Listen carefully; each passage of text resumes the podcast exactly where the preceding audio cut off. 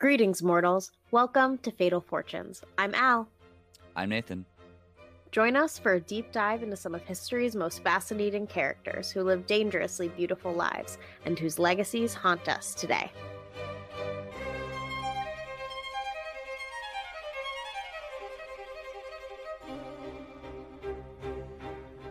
Welcome back to another episode of Fatal Fortunes. We are excited to have a special guest in the house. Will, say hello to everybody. Hey guys, how's it going? Excited to be back. And we are excited to have you back. Um, this week's episode is on famed French poet Arthur Rimbaud, or shall we say anti-poet. And you know how we like to start all these episodes here at Fatal Fortunes with a what was happening in the year that this person was born. Nathan, take it away with eighteen fifty-four. All right. So we got, for the first time, coal, gas is used to light major streets in San Francisco in eighteen fifty-four. You've got German composer Robert Schumann saved from a suicide attempt at the Rhine. It's a nice river. Charles Miller, this one's for you, Al. Charles Miller patents first U S sewing machine, also for my mom. Um, and this was used to stitch buttonholes. And your mom. All all moms out there. Um, for all of us former Boston students, the B P L, Boston Public Library, opens its doors in Boston, Massachusetts, as the first large free municipal library in the United States. Britain and France declare war on Russia during the Crimean War. And for that war, there are thirty-eight nurses sent, including Florence Nightingale. Births we had in this year. Uh, fictional character Sherlock Holmes, creator or founder of Kodak, George Eastman, writer Oscar Wilde, and um, Sousa band composer John Philip Sousa are all born in eighteen fifty-four. Didn't find that many deaths, but we're not here to talk about them today. We're here to talk about Arthur Rimbaud. Yes, and Arthur Rimbaud was born in Charleville in northern France. He was the second child of Frederick and Marie Catherine Rimbaud. His father was a captain in the French army and had fought in Algeria before the two people had started a family, and he was described as an easygoing and generous person. And he was even awarded the Legion d'Honneur in the same year that Arthur was born.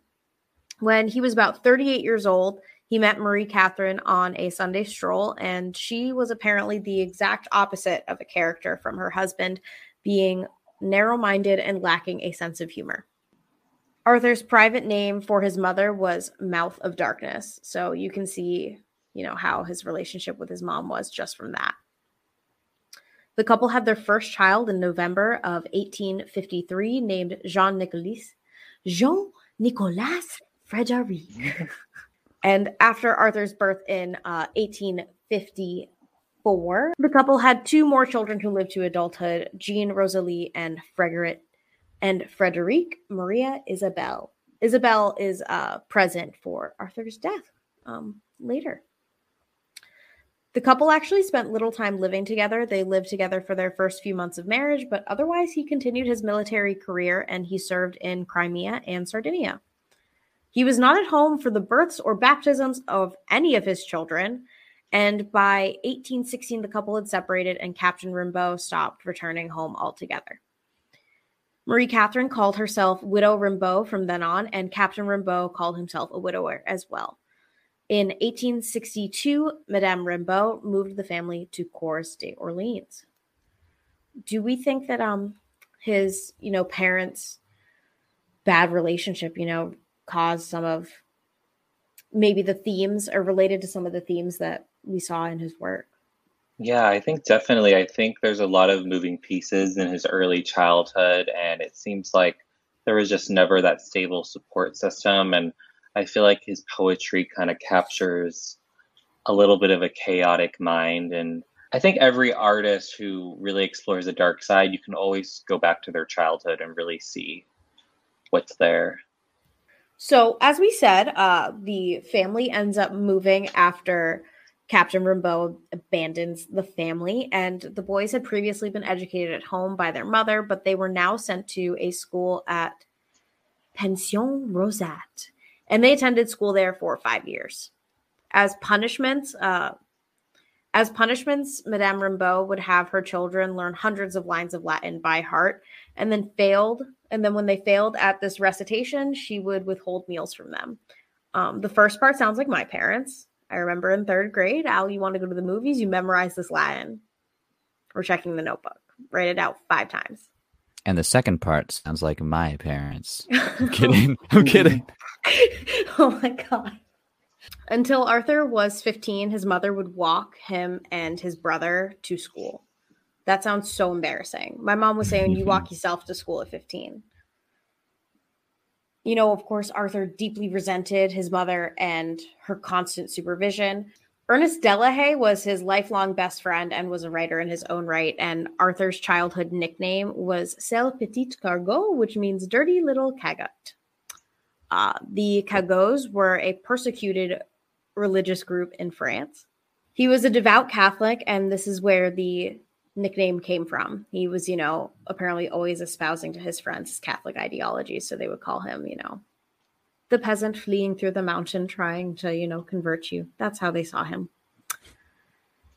At the College de Charville, Arthur was introduced to a wider range of literature. Up until this point, his education had been filled with Latin verses and reading the Bible with, you know, the occasional fairy tale and myth woven in. I don't doubt that he, you know, learned about Joan of Arc and other, you know, famous French stories. He was the head of his class, but he trailed behind in math and science, relatable content. Um, and in eighteen sixty-nine, he won eight first prizes in national French academic competitions. By this time, uh, Madame Rimbaud had hired a tutor for Arthur. You know, she really saw his potential, and she's already hovering like crazy, so I'm not really surprised. His tutor sparked his love of classic literature and encouraged him to write in both French and Latin. Rimbaud's first poem to appear in print was The Orphan's New Year's Gift, which was published on January the second, eighteen seventy, in an issue of La Revue Fortune. Um, and he was only fifteen years old. Two weeks later, a new teacher of rhetoric arrived at the school, and it was twenty-two-year-old George Isambard. Isambard. We'll call him Izzy, because that's a really long word that I'm probably going to mess up several times. Izzy became Rimbaud's mentor, and they developed a close friendship. Rimbaud even saw Izzy as an elder brother figure. At the age of fifteen, Rimbaud was showing, you know, his maturity as a poet, and the first poem he showed Izzy, um, Ophélie, is often regarded as one of Rimbaud's three or four best poems. On May the fourth, eighteen seventy, Rimbaud's mother wrote to Izzy to object to him having given Rimbaud Victor Hugo's Les Mis to read. She thought the book was dangerous to the morals of children. And I think that's funny because they had us read Les Mis at thirteen, like two years younger than Arthur was at the time. And did you, of, did you feel dangerous when you read it? I did not feel dangerous. I was kind of bored. Mm. I felt pretty bored. Have you guys read Les Mis? No. No, that's a big book to read for thirteen-year-olds. It's a big movie to watch for any year-old. Yeah. We watched both the movies. And we read that book in, I want to say, like three weeks. You can only imagine how many chapters we had to read per night. Oh, my God. That's insane. I was actually in Les Mis mm. in high school summer camp. Um, Who'd you play? I was in a theater camp. I played Jean Valjean, actually. Oh, my oh, God. Wow. In Les Mis, yeah. Star of the show. Back to Arthur, though. The Franco-Prussian War has broken out between Napoleon the third's Second French Empire and the Kingdom of Prussia. Um, this is going on in July of eighteen seventy. Five days after the war breaks out, Izzy leaves for the summer to stay with his three aunts in Douai. In the meantime, preparations for war are being made, and the college that Arthur was attending becomes a military hospital. Um, it sounds like there were casualties wicked fast. By the end of August, the whole countryside was in turmoil, and Rimbaud was bored and restless. You know, he's a little bit too young to be conscripted into the army, and his school's closed. In search of adventure, he ran away by train to Paris without funds for his ticket. On arrival at the Gare du Nord, he was arrested and locked up in the Manzaz, in the Manza prison to await trial for fare evasion and vagrancy. On September fifth, Rimbaud wrote a desperate letter to Izzy, who arranged for the prison governor to release Rimbaud into his care. And I have this handy-dandy book called Arthur Rimbaud's Complete Works. I think I got this at the flea market for five dollars, and, along with some plants. And in it, it has the letter from September fifth that Arthur wrote to Izzy. And I'm going to read it to you now because I don't think that what we wrote really gets across how close the relationship between these two was. Uh, it's even, you know, deeper than an elder brother or a teacher-student kind of feeling. Dear sir, what you have advised me not to do, I did. I left the maternal mansion and went to Paris. I did on the twenty-ninth of August. I was arrested as I got off the train for not having any money, and I'm and owing thirteen francs on my ticket, and taken to the police station, and now I am in prison in Manza. Wait, yeah. Menza. And now I'm in prison in Menza, waiting for trial. Oh, I depend on you as my mother. You've always been like a brother to me. I ask you immediately for the help you once promised. I wrote to my mother, to the state attorney, to the chief of police of Charville. If you don't hear anything from me by Wednesday before the train that goes from Douai to Paris, take that train. Come here to claim me by letter, or go to the attorney to intercede, to vouch for me, and pay my debt. Do what you can, and when you get this letter, you write to, in order to, yes, write to my poor mother, her address, to console her. Write to me too. Do everything. I love you like a brother. I will love you like a father. Sincerely yours, the poor Arthur Rimbaud, Menza. P S. If you do get me out, take me to Douai with you. Hmm. Wow. That's Hit deep. all, all familial bases. Izzy is mother, father, brother, lover, all yeah. in one letter. Yeah. And well, it was clearly so compelling that he went and got him. Hostilities, of course, were continuing. Uh, hostilities, of course, were continuing because the Franco-Prussian War is going on, and he's actually released into Izzy's care, and they go back to Douai, where the aunts are living. And uh, once Izzy finally hands Rimbaud over to Madame Rimbaud on the twenty-seventh of September. So it's like two weeks intervening period. His mother slaps him in the face and admonishes Izzy, but he was home for only ten days before Arthur ran away again. From late October eighteen seventy, Rimbaud became openly more provocative. He drank alcohol, spoke rudely, and composed, of course, poetry. Um, He stole books from local shops. He abandoned his characteristically neat appearance by allowing his hair to grow long. And he was, you know, a very far person from Le Petit Cargot that he was a few years ago. About this time, he wrote, "The sufferings are enormous, but one must be strong. Be born a poet. I have recognized myself as a poet."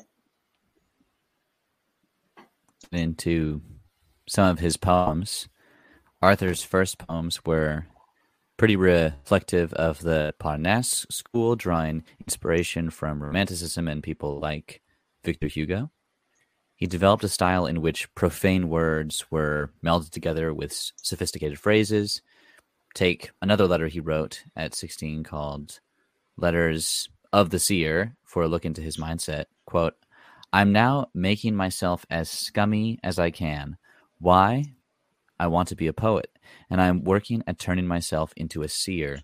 You won't understand any of this, and I'm almost incapable of explaining it to you. The idea is to reach the unknown by the derangement of all the senses. It involves enormous suffering, but one must be strong and be a born poet. It's not really my fault." Pretty similar to that quote that you had before, Al. Might be from the same letter. Um, he definitely had some interesting ideas on life and poetry's connection to it. In his poem, you're going to have to help me out with this one, Al. I'm not good at French. La Bateau. Ivre. Sure. That's The Drunken Boat. And in it, he tells a hundred-line story about a boat that breaks free from human society when its handlers are killed. At first, the boat believes it has free will, but then comes to the realization that it is being guided by and to, quote, the poem of the sea, unquote. It ends with the boat floating after going through both beautiful and disgusting waters, now only wishing to sink and become one with all of the sea. The poem was still written fairly conventionally, but the next one that Arthur writes has a much weirder, looser rhyme scheme and a lot more abstract themes. This one is called Dernier vers or Vers Nouveau et Chanson. Thank you. And they were a set of poems published in eighteen seventy-two. He went on to write prose poems known as Illuminations that were eventually published in eighteen eighty-six, where he forfeited structure altogether to explore poems of a hallucinatory, dreamlike quality. And then finally, in eighteen seventy-five, he stopped writing poetry all at once. So at this point, what? He's like twenty-one years old, and he completely stopped. And that childhood friend he had, Ernest Delahaye, wrote in a letter to Paul Verlaine that he had, quote, had completely forgotten about his past self writing poetry, unquote. And he had been having, you know, a steamy, spooky, dooky, sexy relationship with Paul Verlaine, you know, an older gentleman who was also a poet, which, you know, also seems super far from his dirty little Catholic roots and, you know, his strong Catholic upbringing.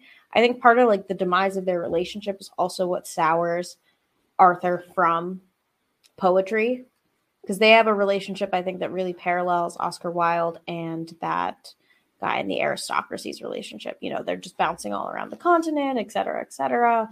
And then it has to, you know, of course, crash and burn because sodomy is illegal. Boom. And then, of course, I wanted to read you guys one of the poems that is in this handy dandy book of mine. His poems, you know, they're pretty long. Um, I did, however, pick a short one to share with you guys today. It's from an earlier period in his writing. On a blue summer night, oh, it's called Feelings. On a blue summer night, I will go through the fields, through the overgrown paths, in the soft scented air. I will feel the new grass, cool and sharp on my feet. I will let the wind blow softly through my hair. I will not say a word. I will not think a thing. But an infinite love will set my heart awhirl, and I will wander far, like a wild vagabond, throughout nature, happy as if I had a girl. I think there's some parallels between Rimbaud and Van Gogh, uh, because Van Gogh wasn't very secure or confident about his painting, and the world didn't really find out about his art till he died. And I also read an article that was comparing a letter that Van Gogh wrote to Rimbaud, and the way that they wrote, there were some similarities in the prose. So just food for thought. It's really interesting. I think Rimbaud really is such an influential poet and also like a storyteller. And I think a lot of people were definitely influenced by him, even if they don't say it out loud, you know. And now we go on to his travels. You know, Arthur traveled really far and wide for someone of his day, and maybe he was inspired to do that or had that lust for that vagabond lifestyle based on he knew his father was away someplace else having some crazy crusade, and I think that he imagined that for himself. That's just, you know, some inferences I'm making from the facts. Um, but Rimbaud and Verlaine met for the last time in March of nineteen seventy-five in Stuttgart after Verlaine was released from prison and his conversion to Catholicism. By then, Rimbaud, like we said, had given up literature entirely in favor of a steady working life. Uh, Albert Camus is one of my favorite writers. I love his stuff. Have you guys read any of his works? I have not. I think I have. I think I actually might have read something at an Emerson class, I remember. I'm not sure, though. I think. Good on Emerson. Yeah. Good. A book you really needed, finally. Um, I remember his books, The Stranger. That's probably my favorite one. Let me just make sure. That's the one. Yeah, that's the one I remember. Yep. I remember I sat down and I read that book start to finish. Like, just boom. And I find that that's so rare that that happens with books, that it's just so consuming that you just can devour it just right then and there in one day and just not move from the couch. I love stuff like that. You know, of course, Albert Camus, another famous individual in French literature, he reflected on Rimbaud's life, and he said that he was nothing to admire, nothing noble, or even genuinely adventurous, and a man who committed a spiritual suicide, became a bourgeoisie trafficker, and consented to the materialistic order of things. I think that's, you know, pretty harsh criticism, but uh, sounds like the existentialist crowd to um, really badger someone who never reached their full potential. Because if that's the stuff he was writing at, you know, fifteen to twenty-one, imagine how much further he could have taken it.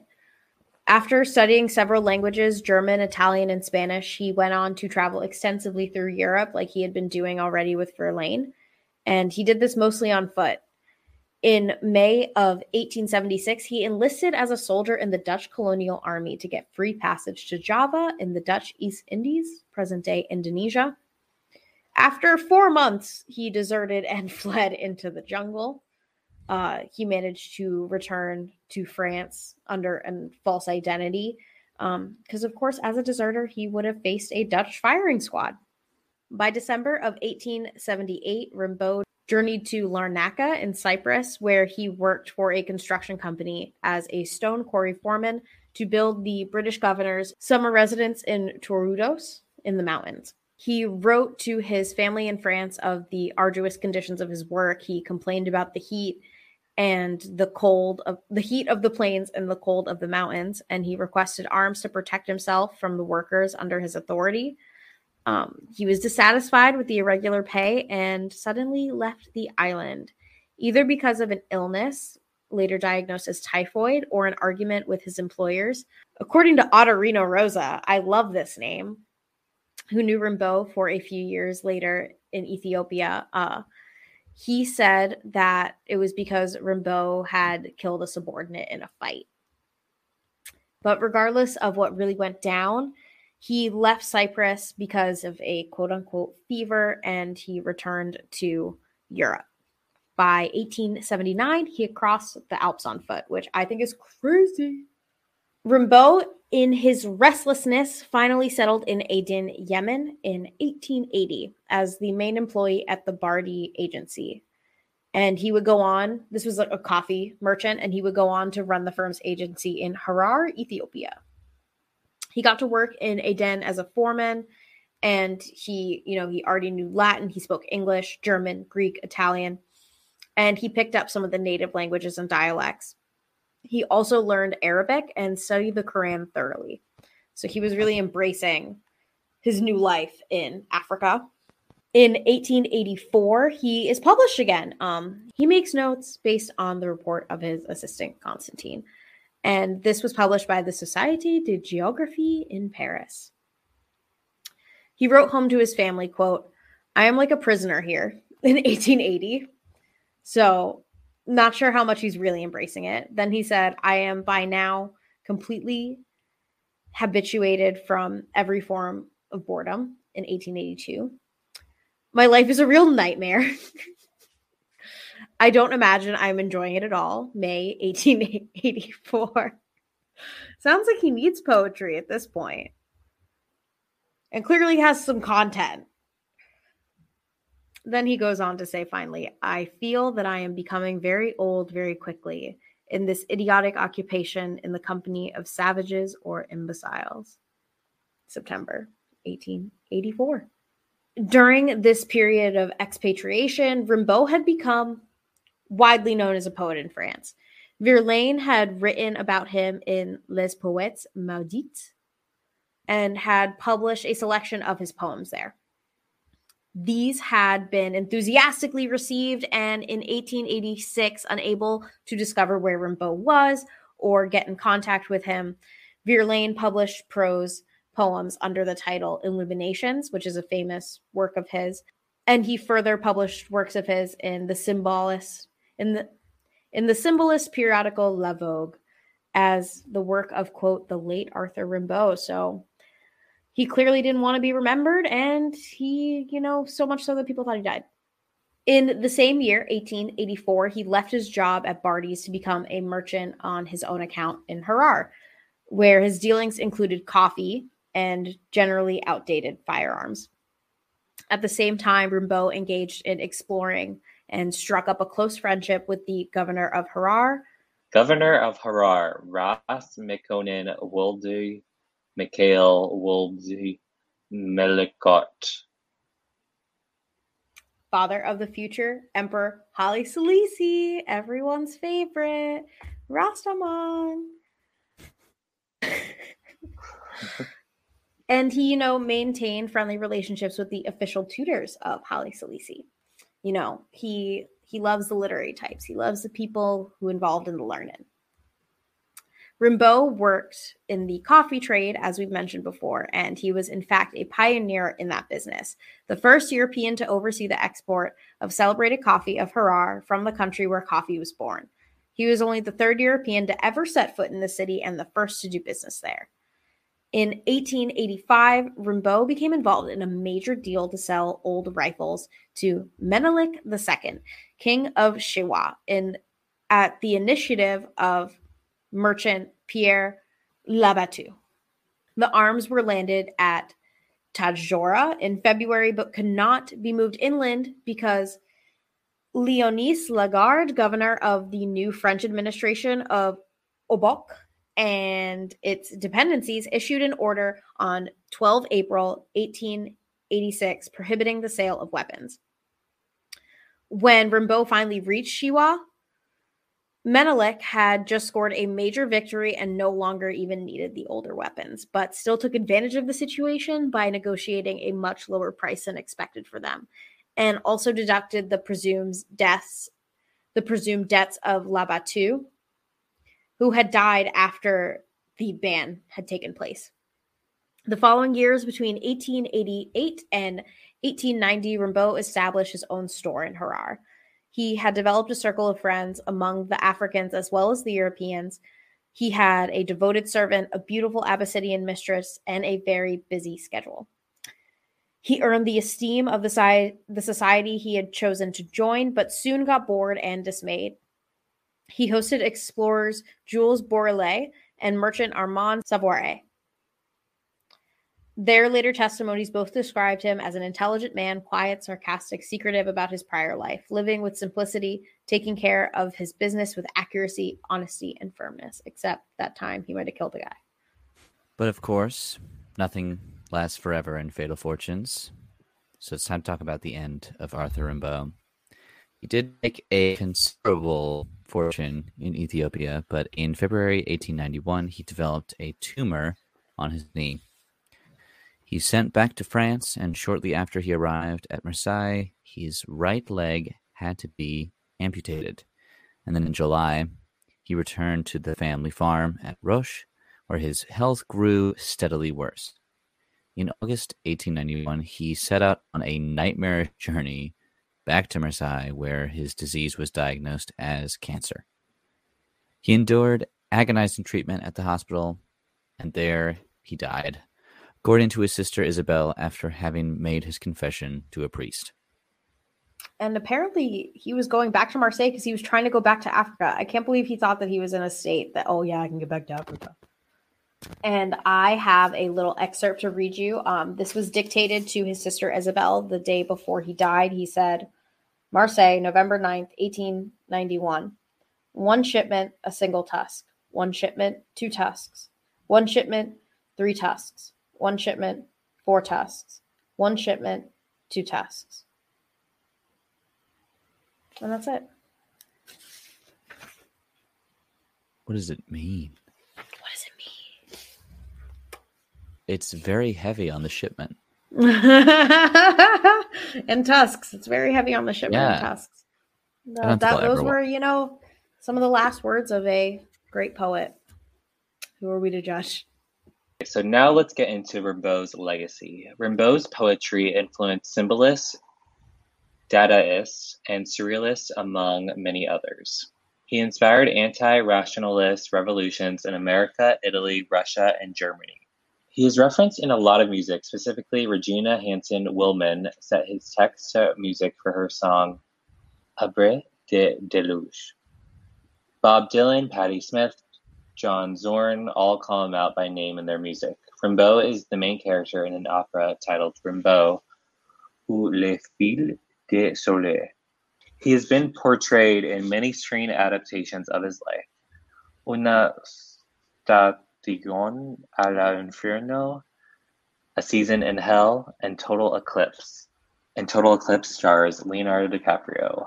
Yeah. It's weird. I've never heard of that movie until I started doing some research about it. And apparently it's a really bad movie. Like, it has really bad reviews, like near zero percent positive.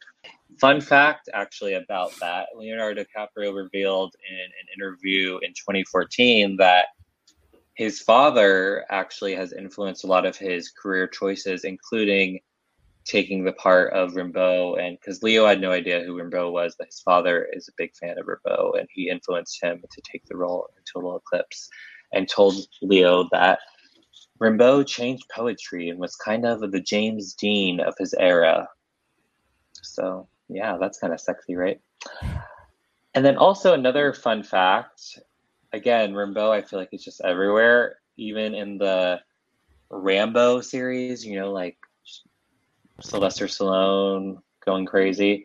So the author of the Rambo novel, First Blood, David Morrell, intended the name of the protagonist Rambo to rhyme with Rimbaud, and cited Season in Hell as an influence for the novel. Pretty interesting, right? I love that. Yeah.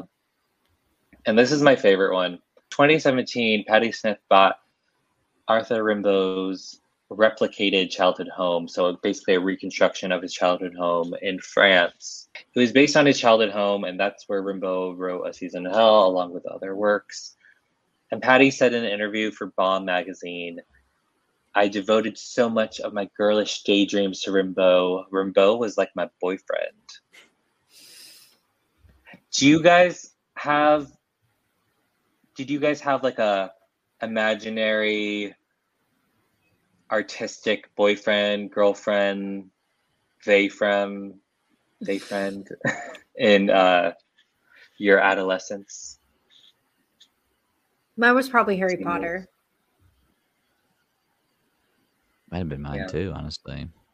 I went. I went to all those movies. All those movies, all those book releases. Uh, I never. I never was that hard, honestly. Nah. I guess I wasn't I a true fan. Thing, did you guys ever watch that movie I, or read the books? I Am Number Four. Like, I had a thing for that character. I had a thing for that character for Number Four. Yeah.